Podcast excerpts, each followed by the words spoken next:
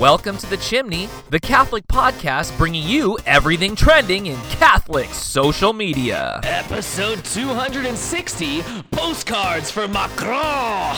What up, party people, and welcome to The Chimney, where we're going to bring you all the best from Catholic social media as often as we can.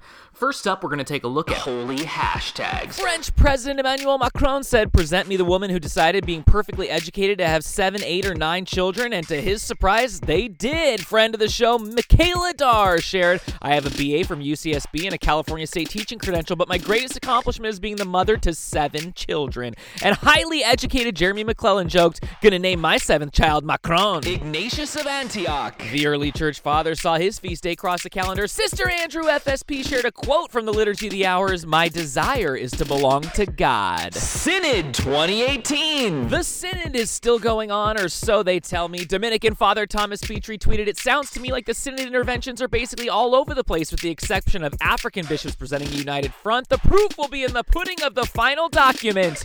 What will it say? Turds and tulips. And now it's time for Turds and Tulips, where we hand out turds to the bad guys, tulips to the good guys. Let's go, turds to Vox for this take. One of the biggest problems the world is facing rapid population growth in Africa. Woo, man, that's some terrible racist garbage. And deleting the tweet doesn't make everything all good, you guys. Tulips at KCOFM for endorsing the good things in life. Never underestimate the power of a nap. Seriously, when it seems like everything has gone wrong in the day so far, like everything you touch breaks, just take a nap. It's like rebooting your computer. Also, prayer. That, that's pretty good too. Turns to Kleenex, forever thinking it was a good idea to have man sized tissues, which I think are just regular sized, softer paper towels. They finally decided to pull the rebrand and do extra large instead. For the sake of all honesty, man size is kind of dumb. I mean, I'm a man and my wedding ring size is ladies' size because my fingers are so dainty. Tulips to Katie Prejean McGrady for coming out to the Bay Area for a theology on tap tonight. Come to St. Isidore's in Danville. Will she, Steve, and I meet for drinks before the talk?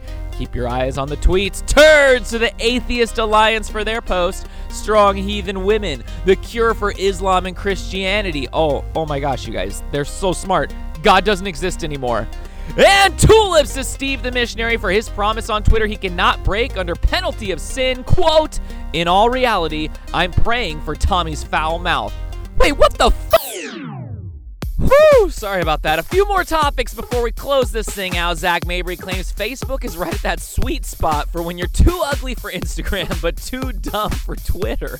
Melissa Cecilia wants to give a shout out to our Blessed Mother for always answering her intentions before she even finishes the Immaculate Heart Novena never fails.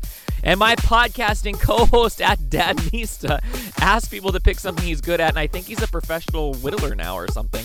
This week's winner of Catholic Twitter is Sketches by Boze for the single most needed intervention ever, or invention ever, and intervention. A TARDIS, but for visiting your Twitter friends in distant corners of the world and bringing them delicious beverages and books and cakes.